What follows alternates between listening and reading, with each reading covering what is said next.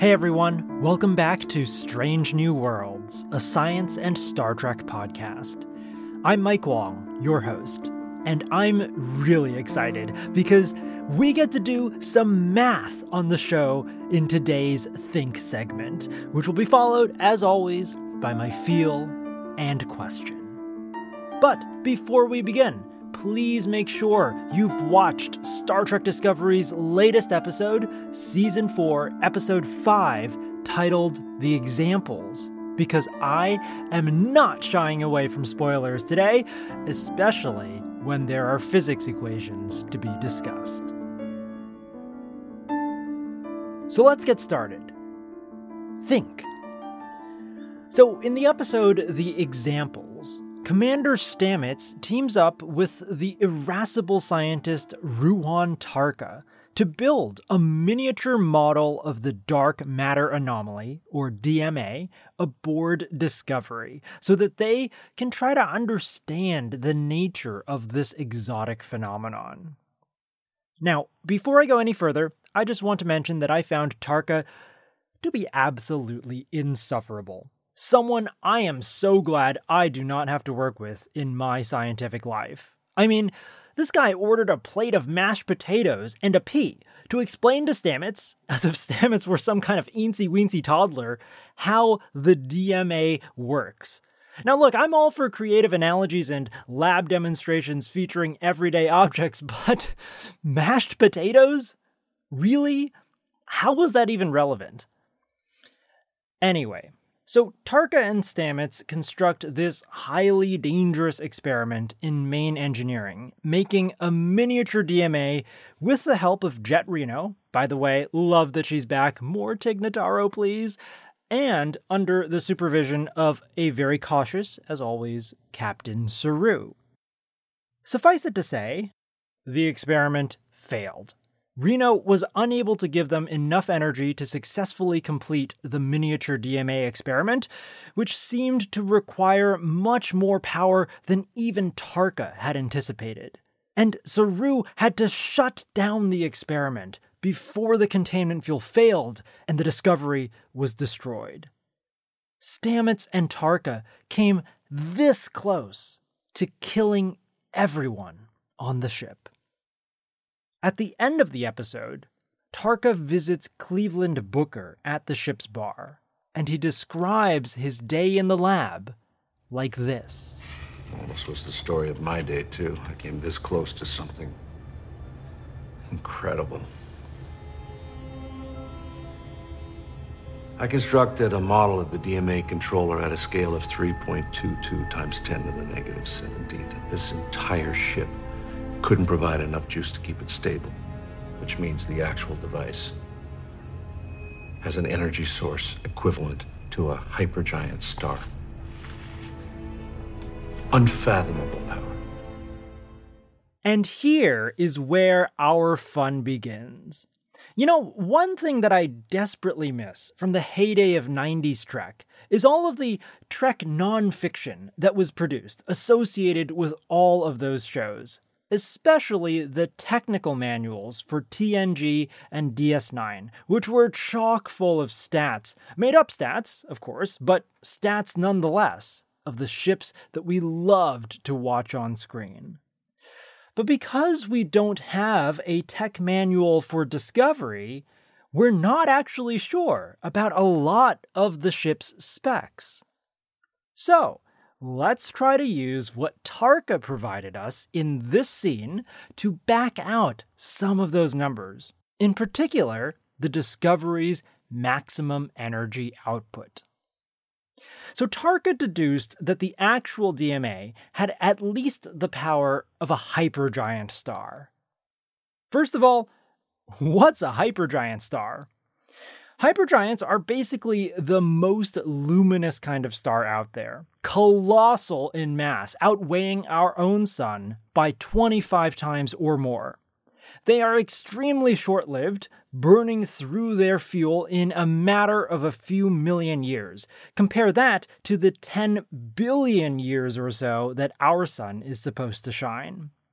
And thus, these hypergiants shine brightly, with luminosities reaching a million times that of our sun. So the sun's luminosity is about four times ten to the twenty-six watts, where a watt is a unit of power, or joules per second, energy per unit time. So a hypergiant will output a million times that, so that's roughly four times ten to the thirty-two watts. Now let's make the somewhat naive assumption that the power associated with the anomaly scales linearly with size. That means that if we multiply the power of a hypergiant star by the scale factor three point two two times ten to the minus seventeen, we should get the total power that Tarka and Stamets tried to pour into their experiment. So that number winds up being a little bit over ten to the power sixteen watts, or about ten thousand terawatts.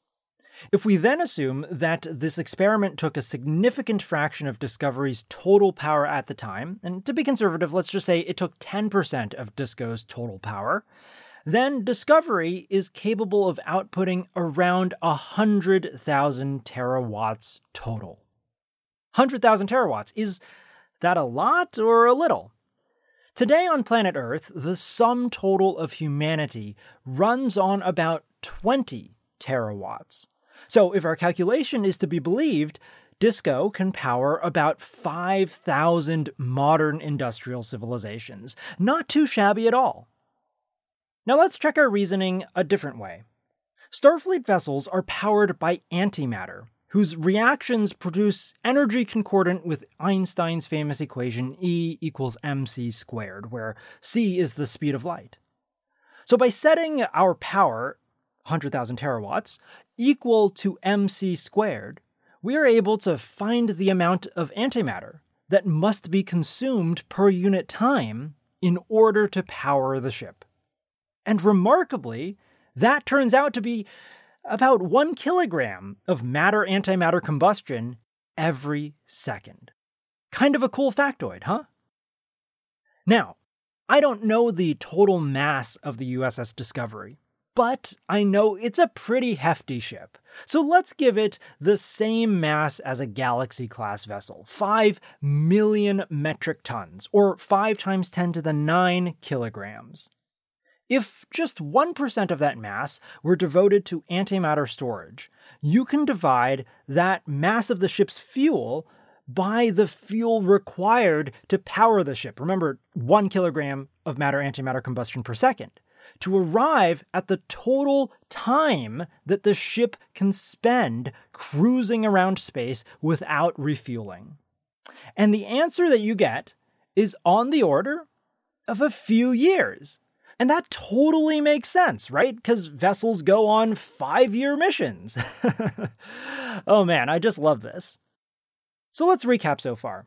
Basically, we used the fact that the Discovery couldn't power a miniature D M A, whose astrophysical cousin requires the power of a hypergiant star, to figure out how much power the Discovery runs on, one hundred thousand terawatts.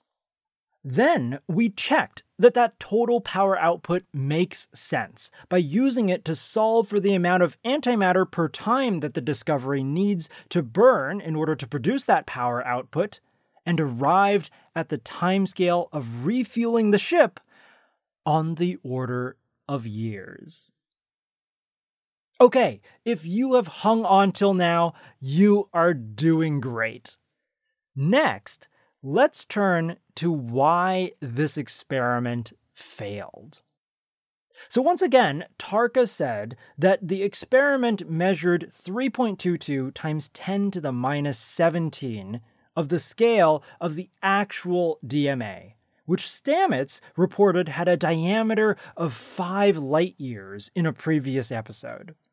Now, a light year is just a little bit shy of ten to the power sixteen meters in length. And I don't know that number off the top of my head, but I easily got it by remembering that light travels at a speed of three times ten to the eight meters per second, and that there are three times ten to the seven seconds in a year. Those are two very handy numbers that are burned into my brain.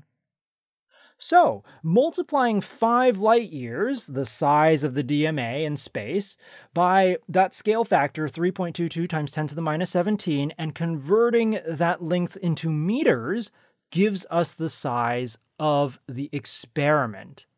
It's got a diameter of one point five meters, or a radius of about three quarters of a meter.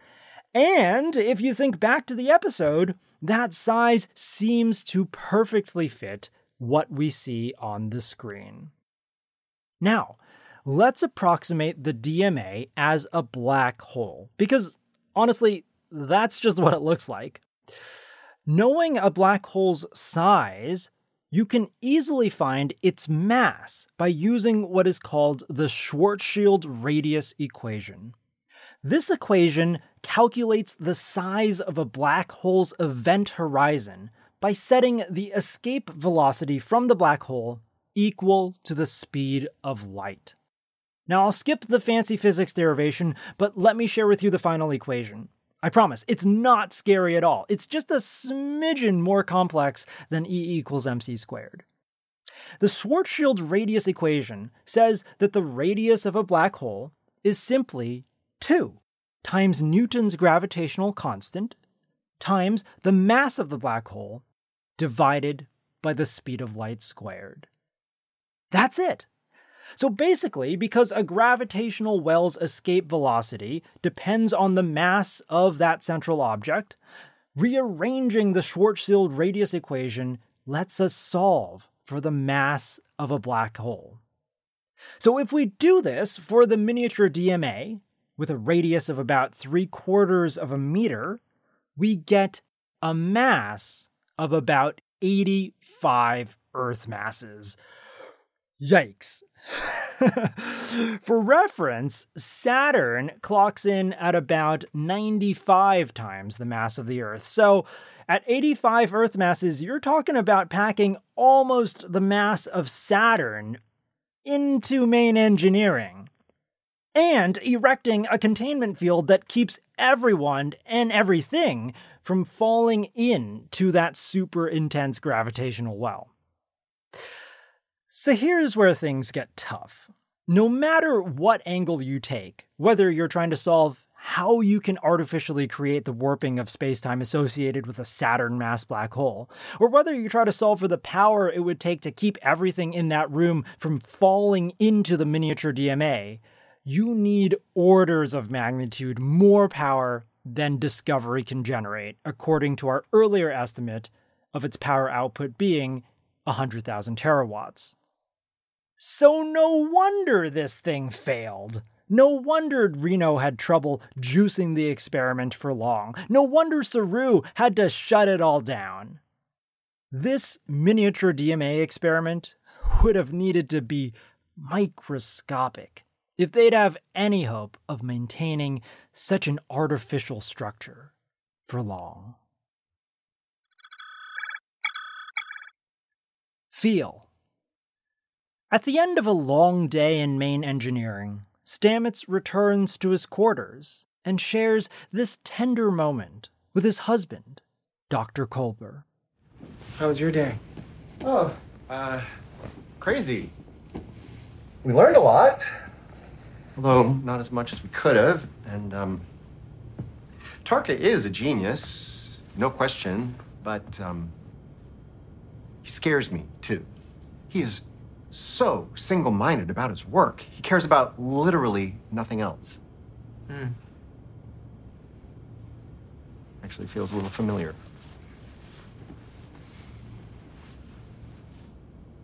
How are you feeling? Fine. That was an avoiding fine, not a real fine. Your eyes are the tell. Really? You look down every time.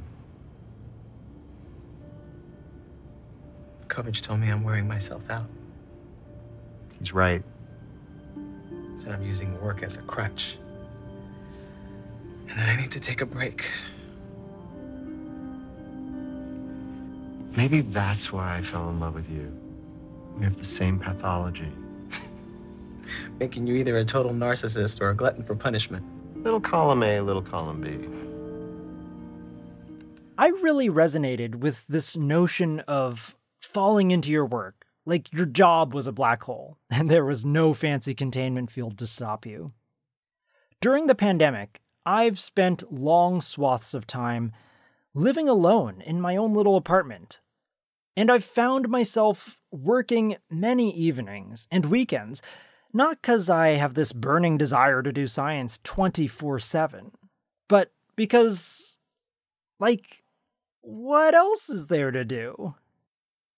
From the terror of uncertainty, to grieving for the dead, to relearning how to connect with one another, to the inordinate suffering of incarcerated individuals during a disaster, to the burnout that we feel when work from home accidentally transitions into work all the time.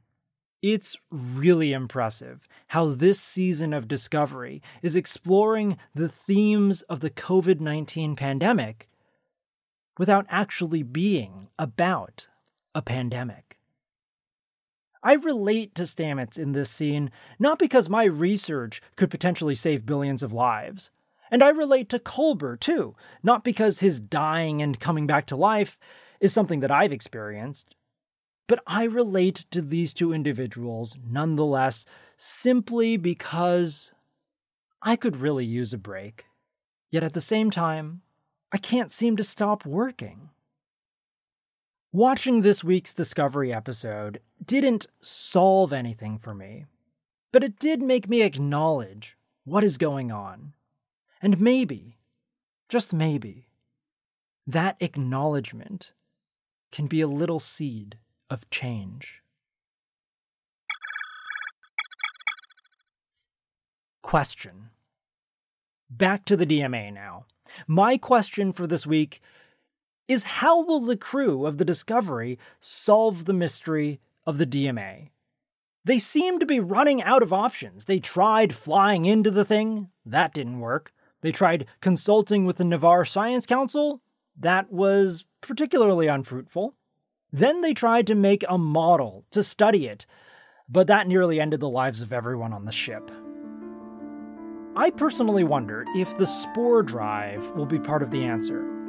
Back in season two, then Ensign Tilly hypothesized that Stamets might be able to link up to the spore drive via a dark matter interface. That notion has stuck with me to this day. But it's probably not the only reasonable hypothesis out there. If you have a brilliant suggestion for how the crew should go about tackling the problem of the D M A, hit me up on Twitter. I'm at MikeY, M I Q U A I. I'd love to hear your thoughts. And with that, we're done for this week. As always, please stay safe, try to take care of one another if you can, and enjoy the next episode of Star Trek Discovery. Till then, see you out there.